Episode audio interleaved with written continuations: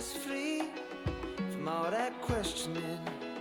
But every time a problem ends, another one begins. And the stone walls of Harmony Hall bear witness.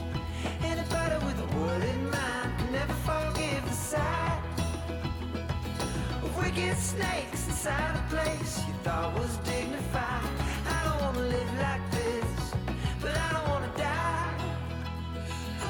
The bad only gets worse for the Toronto Blue Jays. They drop three of four to the Tampa Bay Rays, and the losing skid continues. Hello and welcome to episode 273 of Section 138. I'm your host, Mark Colley. Bryson, you're back with us. Jacob couldn't make it today.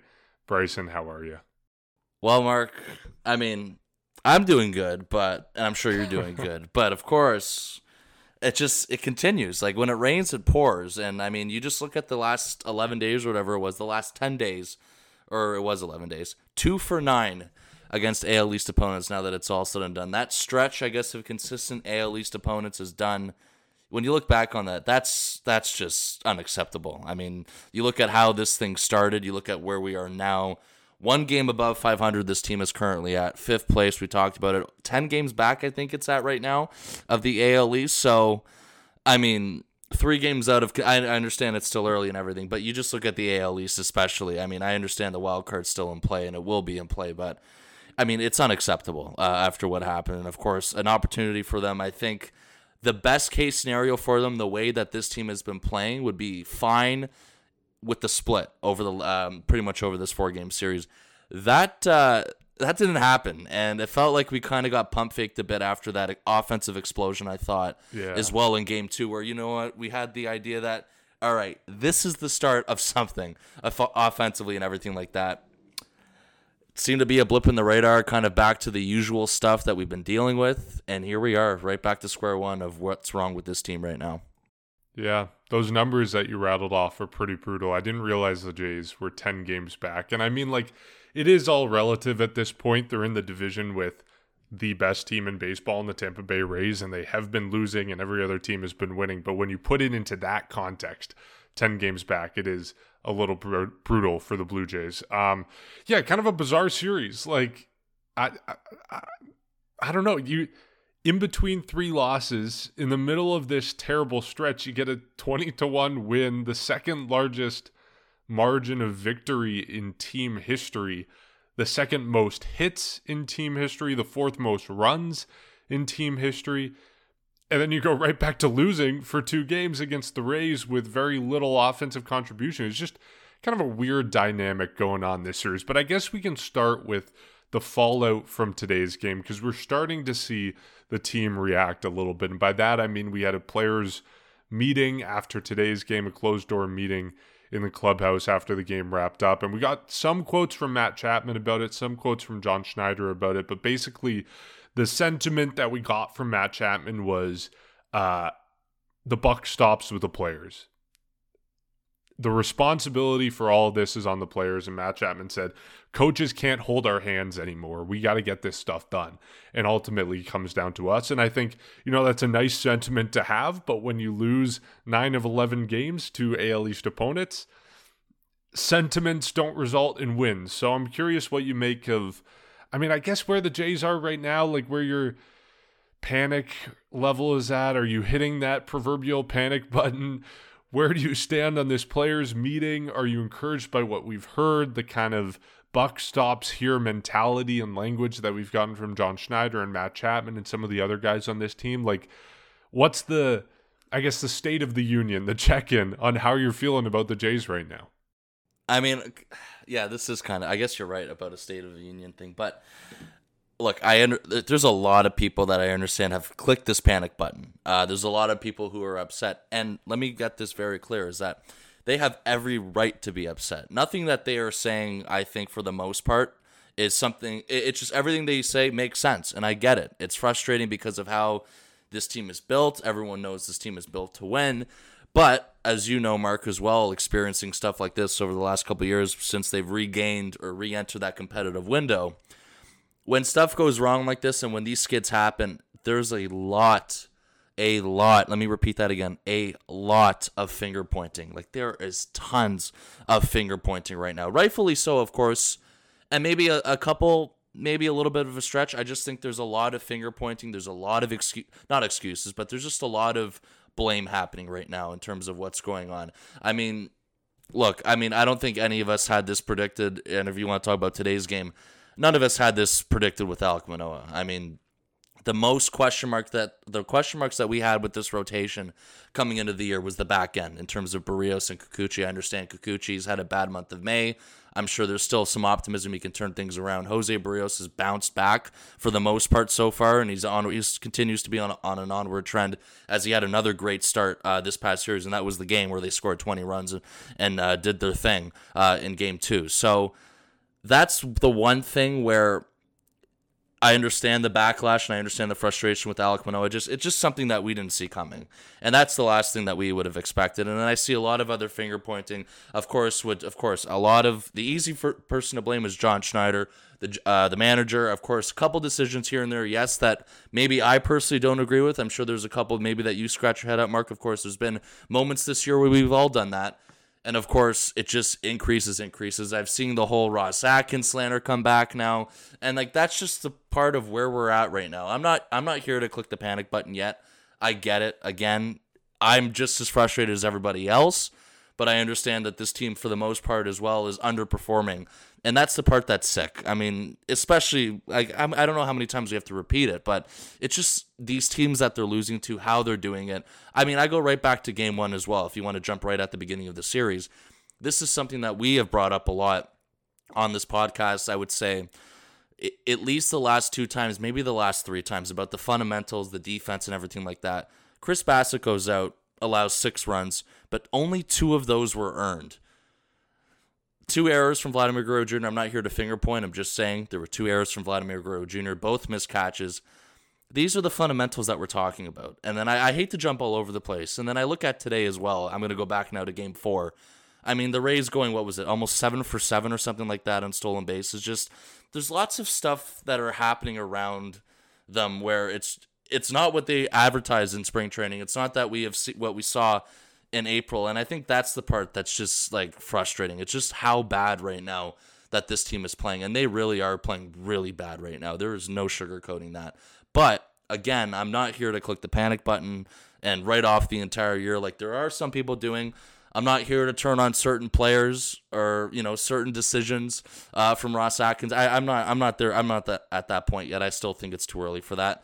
Um, but of course, people there are some people who are doing that. So the State of the Union address, as you were calling it, it kind of it remains the same uh, that we've seen, I guess, over the last week. As much as the stretch has been terrible and stuff has happened that is completely unacceptable, there's still lots of time left, and of course, you know, there's lots of season left and everything like that. The part that concerns me though is now just a lot of this, and it, this goes back to the players only thing, like you were talking about there's just there's a lot of talk right now and there's not a lot of action that's coming after that. And that goes from the stuff that we heard in spring training about you know doing the little things right and everything like that. And then of course what matt chapman was talking about with the the players only meeting you know there was players only meeting i'm pretty sure they've already had a couple this year too or there, there was some sort of thing this year where they've had a couple meetings prior to this one. There was lots last year that we saw. So i mean none of this is exactly new to any of us. So it, it i'm kind of it comes with some sort of expectation. It's just right now it just shows you when everything's going wrong, just the amount of just backlash that comes with it. And I, I'm I'm almost I'm not used to it, but I would say I expected it. And it's just it really is right now. It's really tough to watch, unfortunately. But you got to have some sort of confidence that they're going to turn this thing around. It's just it's just the time of the year that's happening, the teams that it's happening against, and just certain stuff that we didn't really expect to happen at the beginning of the year that we're going through right now. And I think that's also what stings a little bit as well. Yeah, I think I'm right there with you. Like, I expressed in the last episode my concern how this stretch is, you know, changing the Blue Jays from being a elite team to a very good team and from like a division winning team to a first or second wild card team and I stand by that fact but like I think it is important to know like you said it is early like it's May 25th at this point um I think a lot of people are already kind of calling it quits and trying to hit the restart button on the season. And like, it's 162 games and we're what 45 games in? 50 games in?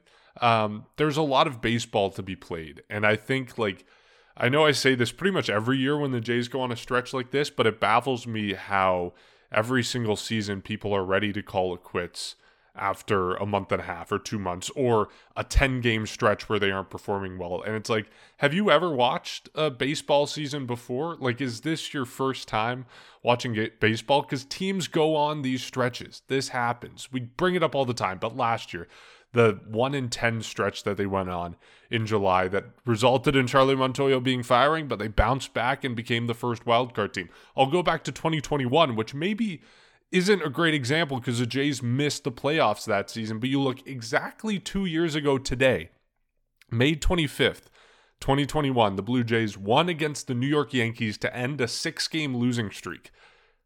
That sounds pretty familiar. Exact same, same time of the season, six game losing streak. Four of those losses came against the Tampa Bay Rays these things happen to teams. And yes, the Blue Jays missed out on the playoffs by one game in 2021, but these things are going to happen if you're playing 162 games and if you're playing a season over six months. There's going to be ups and downs. And I really do find it remarkable that there is genuine panic. I saw a tweet the other day where there was a person legitimately contemplating, they were saying, like, should I be calling it quits on the Jays season? Like, is it over at this point? I go, like, it baffles my mind how some people lose that sense of context, which is not to say, like, this is very frustrating. It's very disappointing. It's very hard to watch. Full disclosure, I watched maybe 20 or 30 minutes of this entire series because the Jays are just not worth your time right now. But that doesn't mean it isn't going to get better. And I think it's going to get better pretty soon. So that's the optimist side of things. The pessimist side of things is what you say. Like, I don't know, it's terrible watching this team right now. And they're having players only meetings and they're talking about, you know, very hard language like coaches can't hold our hands anymore. It's up to us. Like some of these quotes are kind of concerning when you look at it that way. And I had one person comment to me that uh, what John Schneider has been saying and the quotes that he's been putting out sound eerily similar to what Charlie Montoyo was saying uh, when the Blue Jays hit some skids last season. And I got to be honest, there is a resemblance there. So that's the other side of this. But I will say, just for the record, John Schneider is not getting fired anytime soon. I just want to put that out there because I know some people are calling for his head right now. That's not on the horizon in any way. I like, do you agree, Bryson? Like, that is so far out of the realm of possibilities right now. Teams go through these stretches by all appearances, he has not lost the clubhouse, and that is kind of the final line in losing your job. He is the manager of this team in their competitive window.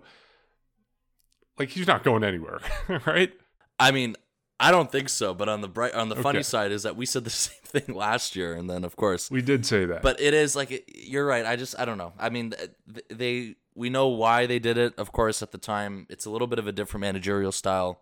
It's just it's it's the easiest per. It always will be the easiest person to blame when stuff goes wrong. Him as long with Ross Atkins. That's always the nature of it. Yeah. And I will say, like, I think your first manager, as a general manager, your first manager is kind of a gimme. It's kind of uh, you can whiff on it and you're doing all right. If you whiff on the second manager, and the Blue Jays go through two managers in whatever it's been. I mean, like only a couple months of baseball, really. Like I think Schneider's been major league manager for I think it's like 125 games. If you whiff on two managers over the span of two seasons, then we're looking at Ross Atkins going out the window. I know some people are calling for that, and we'll get to a little topic of uh, how Ross Atkins has performed a little bit later. But uh, I, it's not happening. It's not in the realm of possibilities right now. Let's cool our jets on that one. Uh, and it's like it shouldn't happen. Like again, teams go through these stretches. By all accounts, the Blue Jays are still a cohesive group. They're not firing John Schneider, and they shouldn't fire John Schneider.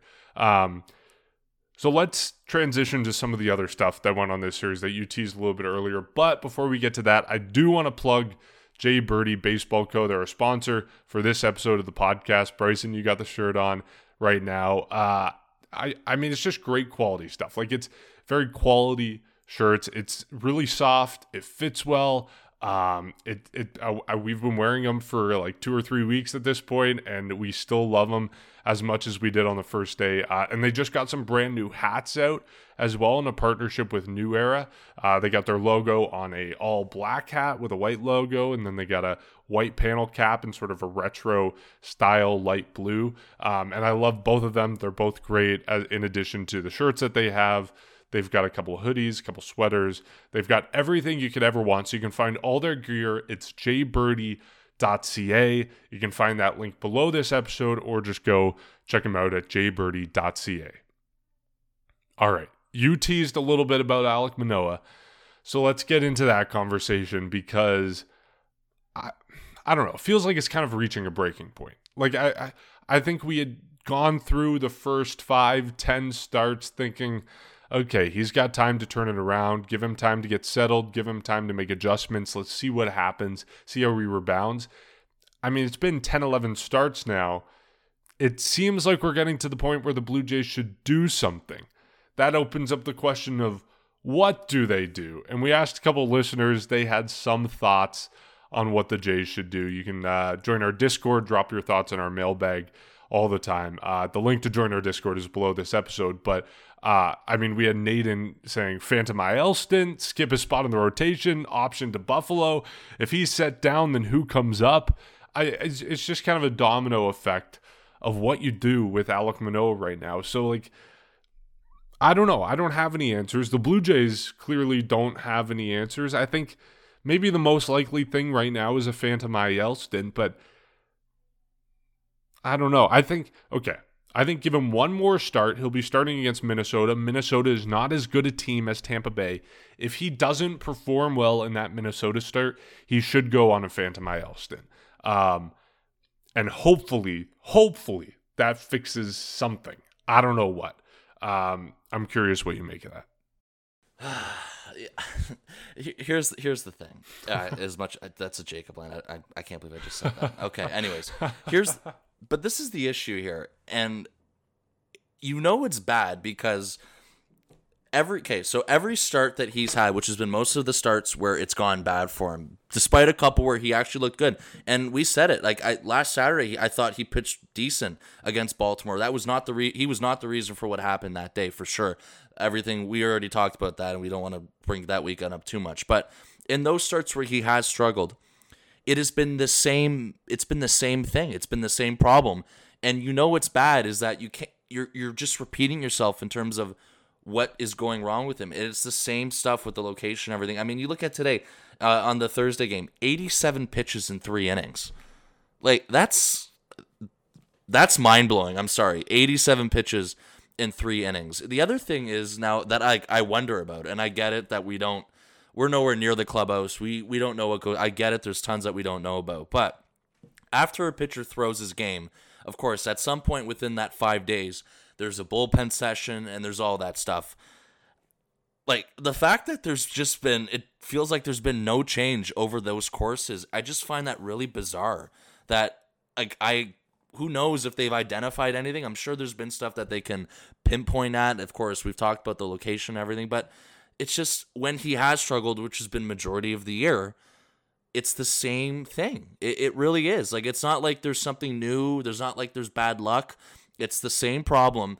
And this is supposedly the ace of this rotation, the opening day starter. You look at his numbers. I mean, he's he's almost last in, in the entire American League in terms of everything. Uh, if you want to look at numbers, everything, just all that stuff that you can think of, he's at the bottom um, of that and unfortunately it feels like uh, for pretty much the stuff i've been mentioning with the, like just failing to figure things out right now there doesn't seem to be a true answer of what's going on. I don't know if he's dealing with something behind the scenes that he's not disclosing.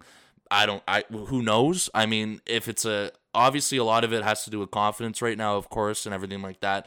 There just seems to be a lot that he needs to adjust adjust to but he hasn't. And then that of course comes to the question now a contending team, a team now who has dropped uh, the amount of games that they have dropped. You need to start winning games. Of course, that's stating the obvious. Can you keep throwing them out there every five days? And then that's where it gets interesting because, of course, that discussion has been brought up, I think, the last two starts is when it's definitely begun to circulate, and it's of course even, uh, after this one it uh, would happen again. Not today on the Thursday game, it's starting to come up again. The problem is, and if you want to reflect on the entire organization now, who who comes up, right? I mean, you look at Ricky Tiedemann. I mean, a lot of people talked about him.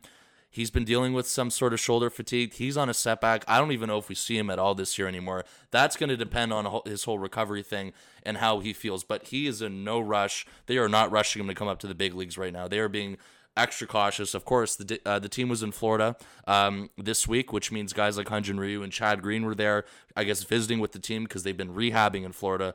Hyun-Jin Ryu, uh, ironically, spoke to the media. He said he's targeting around July after the All Star break to come back. We're in May. I mean, Hyun-Jin Ryu for me is the only suitable guy that I think can come up at that point. But again, that's two months away, uh, or at least just under two months away. That's not going to cut it in terms of short term. And then the question comes back to the point that we talked about. The other thing we talked about last episode is the lack of off days this team has. Of course, there is one coming up this upcoming Monday after the Twins series, but then after that, their next one is June 12th, which we talked about last episode. It's not like you can manipulate the off day and go with four people. That's out of the question um, unless they do it now. And I don't know if they're going to do that instantly.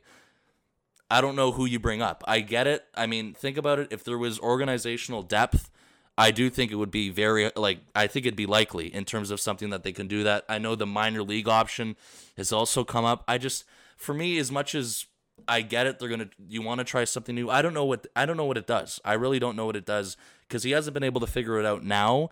I mean, maybe that helps him go back to the drawing board if that ever happens. But again, let's just say they do this tomorrow on May 26th. Who do you bring up? That's my question for people who have that. Uh, that that I guess that uh, suggestion for Alek Manoah because I'm open to anything. I'm not saying I'm against it. I just come with the fact that okay, if it's best for him, what's happening in terms of who's replacing him. I just think that unfortunately the depth is very minimal, which is we've talked about tons of times this year, and that is my only argument against the fact of a Phantom IL stint. But I mean, at this point, they got to try something because what they've been doing, sending him out there every five days, it hasn't been working. It has been inconsistent, and when he has struggled, it has been the same stuff every single time. Yeah, I uh, accidentally said earlier that Manoah would be starting against the Twins. He is going to be starting against the Brewers in the series after that. So I mean, yeah, maybe you work it out so that he misses it with the off day. I mean, you you could you could bump up the rotation by a day and skip his day. So maybe yeah, maybe that's the easy solution given that this is the only off day you have over the span of a month. Like maybe that's how the Blue Jays fix it or maybe you do give him a soft place to land against the Brewers. Obviously, the Brewers are a good team, but they haven't totally been hitting so far this season. They're 21st in baseball and batting average. So maybe that's how you can kind of test the waters against a little bit of a lower performing team, but then you have no choice but to put him on a phantom IL stint to miss one or two starts. So, yeah, maybe I think that's probably the best solution right now is to skip that start with the off day on Monday I hope you can use the time off, the whatever he'll get off from that, the you know nine days off to settle down a little bit, figure out what the hell hasn't been working, and then roll him out for what comes after that. Um, I got the Jays schedule behind my laptop here, so but like I, I mean, I don't know. It's the Blue Jays are reaching a breaking point with Manoah, and something's going to happen soon, I think. Like, I think we've reached the point where the start of the season is over, and he's finally going to have to start performing. And if he doesn't, they're going to be fiddling around with something. So he'll be starting against the Mets after that series against the Brewers. So I don't know. I think, and the Mets are, I don't know. The Mets haven't been great to start the season either. They're 18th in baseball and batting average, but who knows? I don't know. No soft place to land. Give him the off day skip a spot in the rotation, see what you can do with an extra day's rest or an extra time through the rotation off. Um, let's talk about another negative topic, and that's uh, Daulton Varsho. People are really harping on the quality of the Daulton Varsho trade recently. Uh, of course, it comes as Lourdes Gurriel Jr. and Gabriel Moreno, the two guys they gave up to get. Daulton Varsho have been performing really, really well with the Arizona Diamondbacks. Um, I have two criticisms of people who are criticizing this trade.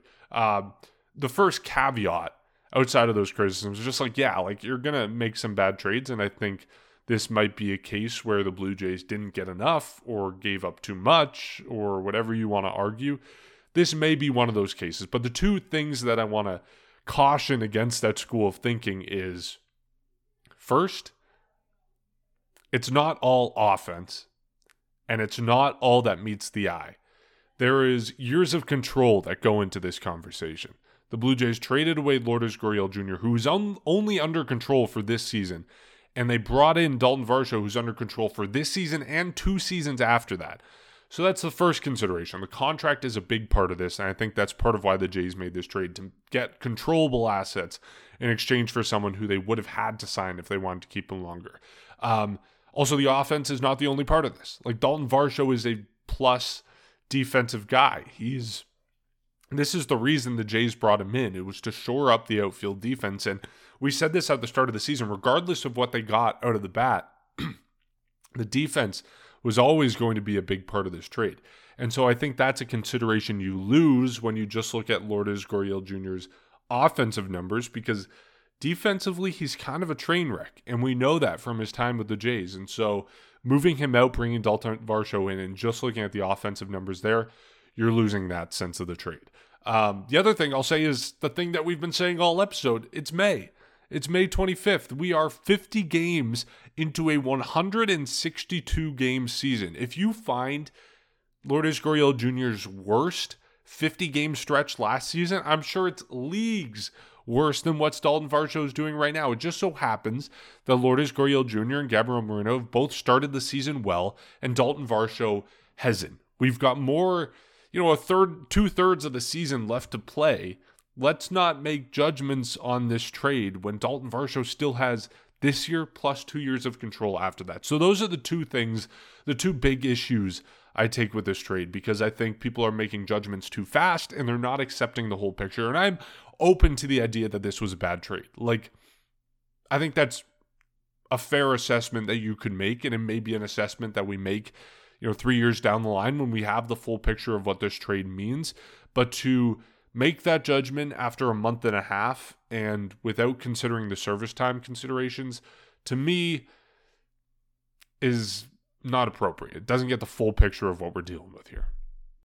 Yeah, um, I've noticed this as well, and it's figures the last week where this is kind of this discussion has come up, and I'm actually with you on that perhaps a couple years down the road, you look back on it, and it it turns out maybe it wasn't as at, well advertised as it was at the time this deal was made.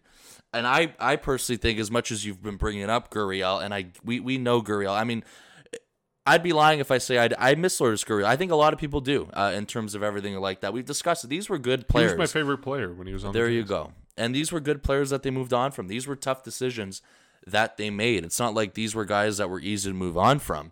For me, one of the deciding factors, and of course, a lot of people are also discussing this now too, is the Gabriel Moreno topic. Because you look, and a lot of people are, as much as Gabriel Moreno has been playing, I think he's been playing decent. I mean, he's playing every day, of course, in Arizona so far.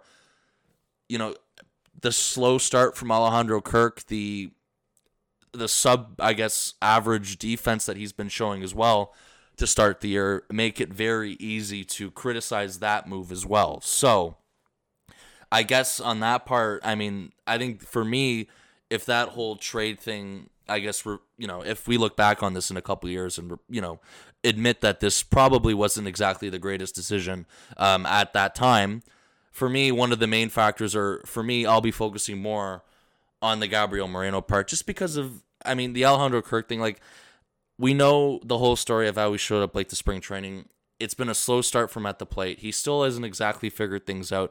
The defense for me, like I just, I, I know it's, I guess it's recency biased because of what we saw today on Thursday. Um, it's just the amount of time, and I, a big part of this was also on Alek Manoah too, but just the amount of times that the Rays were able to steal on uh, Alejandro Kirk, and we've seen that throughout the year as well a couple of times. So, I mean, that that that part hurts a little bit, but I'm not. I at over the last week, I've never gotten to the point where I've questioned uh, the trade more than I have before. Like I just never have gotten to the point where I've used Daulton Varsho as a scapegoat or just blaming that trade more than I did at the time. Of course, when it did happen, I mean, for the most part, I think we were all. We, the thing was, is when when it did happen, we understood the move. I think most of us did. Of course, there's still a select few who didn't, and I'm sure they're gonna hold on to that uh, hold on to that opinion forever.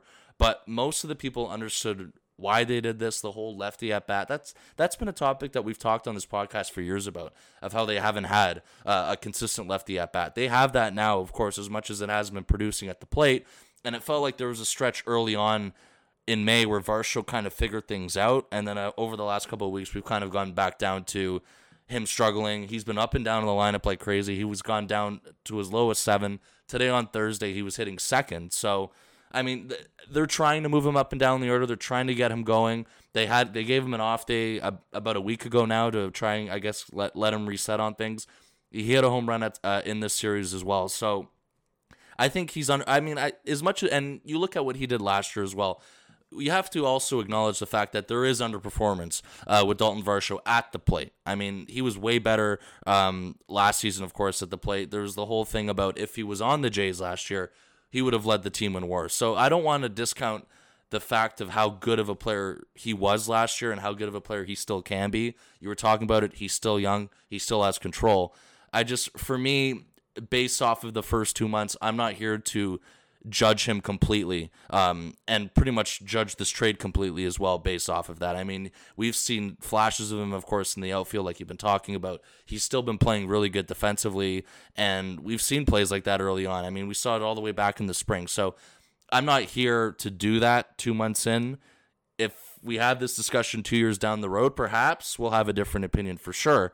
But I think more of that, I just yeah, I, I don't believe in that um that sort of opinion. I just think it's again the case where things are going rough and we're trying to figure out or we're trying to point fingers at everything that we possibly can because that's pretty much what happens in these situations. It happens every time, and unfortunately, that's just the way it goes. I mean, for the and then I think for me as well, it's just the Gabriel Moreno thing, and I think that's going to be a huge deciding factor as well in terms of how the the Jays had to move a catcher. They decided to move Moreno. They decided to roll Kirk and Jansen. And so far, I mean, Danny Jansen's been playing better at the plate. He's been he's been fine defensively, but of course he has an injury now where he we don't know if he's going to go on the IL or not. And then Alejandro Kirk, it doesn't come at a good time because Kirk has struggled and he's been all pretty much out of sorts since the season started. So right now it doesn't look good, yes, but I'm not here to completely judge the trade in two months. I mean, I, am still here waiting or willing to give Varsho time. And if you really want to sort out this entire trade in the big picture,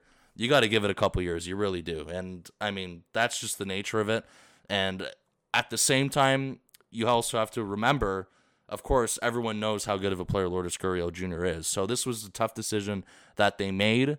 But at the same time, I still, two months into the season, have the same opinion that I did in the winter by understanding why they did it. Yeah, it's like grading a 10 question quiz after you're done two questions. Like, it's not a fair assessment to judge it right now. And we can look at the early indications and get nervous a little bit, I think. And, like, yeah, looking how Gabriel Moreno has performed so far in his time in the majors, like, it's totally fair to get nervous. But I think to, you know, call Ross Atkins a failure and say this trade is a failure and again, some people out there calling for Ross Atkins' head on this. Like, it's way too early to make that sort of judgment. Same reason why it's way too early to make a judgment on the Blue Jays this season. Um, along the lines of Daulton Varsho, we did see some creative lineups this series, as you mentioned. We saw Nathan Lukes get in it. Um, we saw Clement get in it. Clement, Clement. Uh, we saw him get into the lineup a little bit. So the Blue Jays getting creative, trying to jumpstart the lineup. Lukes was hitting sixth in one of these games. I think it was sixth or seventh, which is, I think, just gives you an indication of what's going on with the Jays right now and how they've been doing, at least offensively. Um, so, I mean, yeah, not ideal in any world, but uh, yeah, maybe a, a kind of low point in terms of the lineup. Um, Yimi Garcia had a rough series and he's been on a rough stretch lately, so that's another thing to mention. Uh, Bryson, you look very unhappy with that, and I don't blame you. Do you have thoughts on him? I mean, he had a really good spring. He had a really good WBC, and I guess it's just one of the cases where he failed to bring that with him this year, and he's failed to be that guy that the Jays signed. And I mean, we saw it last year; he was really reliable uh, throughout those parts. And I mean, the it was really frustrating for me this past series because when he came in, of course, um, when he came in, it was Game Three. He came in. The game, first of all, the game was already at a. It was already they were trailing most of the game anyway because of Shane McClanahan. Yusei Kikuchi came out. He didn't have a great start. They got back. They got back in the game uh, in the eighth inning. They scored two runs. Cavan Biggio hits a pinch hit, uh, pinch hit home run. George Springer, or I think it was a ground out or whatever, but he brought a run in. So at that point, it was five three. You gotta, you gotta hold the game at that point as much as you can. And unfortunately, this was in the top of the eighth. The bottom of the eighth just fell apart with Yimi Garcia. I mean, he allows two earned runs. The game gets away from them again, and then that's pretty much where it was. I'm not saying the Jays would have won it, but I mean it's common sense that they get back in the game. You got to hold it as much as you can, especially the way things have been going right now. But Yimi Garcia, like, I mean, we talked we've talked about this in terms of the lack of relievers, uh, in terms of the trustworthy, uh, you know, who John Schneider trusts, other than Swanson and Romano, and of course they weren't used at all. I don't believe at all this series, um, which was definitely, especially with the Swanson part, a little odd. But if they're not going, I mean, you have to imagine that a guy like Yimi Garcia has moved down in terms of right now he can't be pitching late in games. And I mean, I say this because of the fact that Nate Pearson is still pitching really well from what he has been pitching. I'm at the point now where I think you got to swap that and give him a shot late in the innings. I mean, I just I've seen we've seen enough of Yimi Garcia in the first 2 months where he just doesn't have his his stuff that he had last year. Perhaps some time in the middle the middle innings is going to help him. And I think that Nate Pearson's earned his right to pitch later in games. If it's not going to be Erik Swanson or Tim Mayza or whatever, just throw him in that sort of cycle.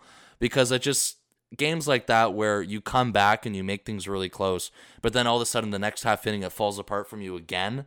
I mean that's game over, and I you just it, again it just comes at times where the the wins are crucial, and I know the word urgency has been used a lot now from this team and from a lot of people over the last couple of days. You know I think that's as much as and that's the much that are pretty much as much that John Schneider can do right now. Because I know the other thing too is a lot of people are calling for change, change, change. I don't necessarily know what that means because this team has been set in stone since the spring. Right now, it's still May. And really, that's the only thing that I can imagine in terms of change. Change things up in terms of who's coming in late in games or anything like that. We've seen it. We've we've already we've already seen it with the lineup a little bit. He's tried to change things up that you were talking about, Mark. So I just let's be more open to using a guy like Nate Pearson, who's pitched really well and has earned that right, and to stop throwing out Yimi Garcia because he just doesn't have it. I mean, as much as people might agree with that or not, you have to look at the facts that Yimi Garcia has not pitched well. He should not be pitching late in games right now. I'm not saying for the rest of the year, but right now, if it's not a guy like Erik Swanson or Tim Mayza. Yeah, I'm right there with you. I think Nate Pearson deserves a shot in those higher leverage situations, especially with the way Garcia's been pitching, and it looks like my days are numbered on the uh, Nate Pearson prediction. But I think he how deserves, many more? Uh, what's he at? He's at like what eight appearances, nine appearances. Yeah, it's it's close to ten now. I think. Yeah. So I'm, I got like maybe a week and a half Yeah. before my prediction has Yeah. gone out the window. He's at ten Uh, now. Yeah. Okay, yeah. So I mean, five more appearances and I'm done. Uh, and I'm threatening taking the biggest loon title this year. We'll see. Still got a long way out. It's a long season, so we'll see what happens. But uh, okay, we didn't talk about this last episode because everything was doom and gloom earlier this week. Um, but we do want to bring back the sweet relief segment this week. Feels so good when you give me that sweet relief. Okay. So the guessing game now becomes my question to you is which Blue Jays reliever had their longest major league appearance since September 17th, 2020 in this series against the Rays? Longest in terms of the amount of innings Yes. is it Trevor Richards? Yeah. Yeah, Trevor figured, Richards. Yeah. Shout out to him guy. though. Shout out to him yes, today. yes. And that's the the point of this entire segment. It's a segment where we praise relievers because oftentimes all we do with relievers is criticize them when we're bad. We want to praise them when they're good, and that was Trevor Richards in today's game against the Tampa Bay Rays. Three perfect innings against the Rays, and he did it all on 32 pitches. We talk about the disaster that Alek Manoah's start was. Trevor Richards was absolutely phenomenal and he saved the Blue Jays bullpen in today's game. 32 pitches, 9 outs, 0 base runners, 3 strikeouts. Just absolutely phenomenal from Trevor Richards and his long tied for his longest major league appearance since September 17th, 2020. He had a couple 3 inning appearances in 2021 um, none in 2022. So it's his longest start period or longest appearance period since 2021, tied for the longest since 2020 when he had a uh, four inning outing in September and he had a couple four inning outings that year. But that's besides the point. Absolutely phenomenal from Trevor Richards. Saved the Blue Jays bullpen. I still get like nine outs on 32 pitches is just absolutely ridiculous. Um, so we talk about guys who deserve higher leverage. I don't know if Trevor Richards is in that conversation yet. He's had good stretches this year. He's also had bad stretches this year. But this game alone in a vacuum, incredible performance. And it's even more outrageous in terms of comparison or comparing that it took nine outs for Alek Manoah on 87 pitches. So yeah. as much as Richards made it look easy, it's just outrageous that it took Manoah that much. But I mean, you have to admit it. Like he he did really well coming out of the bullpen today, just for the just for the common sense reasons that the the lack of off days coming up. You know, the fact that this is the last game of the series, you got to go to Minnesota for another three games before the next off day. You don't want to entirely burn your bullpen. You don't want to use those guys when you're down that big I mean, it's just all that stuff that come along with it, the stuff that you'd rather not do, and they were able to avoid all that um, for the most part with Trevor Richardson. I mean, yeah, I mean, th- there's nothing more you can ask from him on that part. As much as he used to kind of be a starter, so he has some familiarity with that, and he came out today. He threw three shutout like innings, like you were talking about, and that was huge. So you know, I, I again, like you were talking about in terms of who knows where he is on that late inning kind of thing or whatever like that in terms of higher leverage. But I mean, if he pitches well like this, he's he's gonna rise up on that. I mean, there's it's only a matter of time. And like you've been talking about, he has been pitching good for the most part. You look at his ERA; it's under four. He's he's it's not like he's you know been a disaster out of the bullpen. So it was a shaky start for him. Of well, we know what happened last year with him. It was a shaky start from him in the spring. So it was kind of like it's kind of like the opposite of what what's been happening with Yimi Garcia. But he's really I think he understood the fact that, you know, his spot in this bullpen for the entire year wasn't exactly set in stone if he continued to pitch like what you saw last year from him. And it's a big part right now uh, in terms of people who have been struggling that you've been expecting to pitch well. And then a guy like Trevor Richards who can, you know, just benefit from that because of the fact that the expectations may not have been as high as the others, but he's pitching really well. He saved the bullpen a lot of innings again today, which was very crucial. He did his job, and not a lot of Blue Jays can say that uh, from this series. So that's why I do think it was very important, and he, it does deserve a shout out of how good Trevor Richards was um, this weekend. So we'll see what happens, or this week, and we'll see what happens this weekend in Minnesota. I'm not sure. Who knows if he's going to pitch at any any point of the series? If it is, it'll probably be near the end of the series. But again, very good job from Trevor Richards. All right, and that segues us into series predictions for this series against the Minnesota Twins. It's a homecoming of sorts for Jose Berrios, who's going to be pitching back on uh, the series finale on Sunday. Uh, we also got Kevin Gausman and Chris Bassitt, who are going in this series as well. Um, it's worked out for me going first, so I'm going to keep going first in these predictions just to update everyone on where the standings lie. I was right in saying one of three. I didn't get perfect. I didn't get the extra point for uh, predicting which game the Blue Jays would win, but I get four full points for one and three. Bryson, you and Jacob get two points each for your series split predictions. So right now, the standings, I'm creeping back up.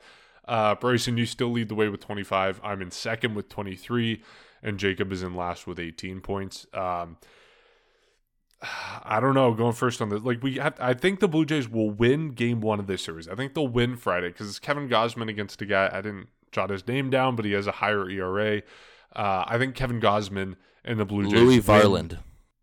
There we go. Never heard that name before in my life. I think the Blue Jays win on Friday. I think the tough one is Saturday and Sunday because we got two really good pitching matchups in both of those. I think odds are the Blue Jays lose Sunday. Uh, it's just a question of what happens on Saturday, which is Chris Bassitt versus Pablo Lopez, which is going to be just a great matchup to watch, period. Uh, the question then becomes which pitcher ends up on top. Um, And do the Blue Jays get a series win after how long they've got without a series win? I mean, they lost a series against Tampa Bay, lost a series against Baltimore, lost a series to New York.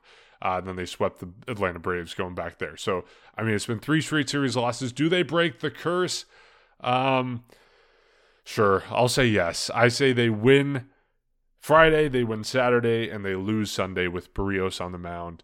Uh, Bryson, what's your series prediction?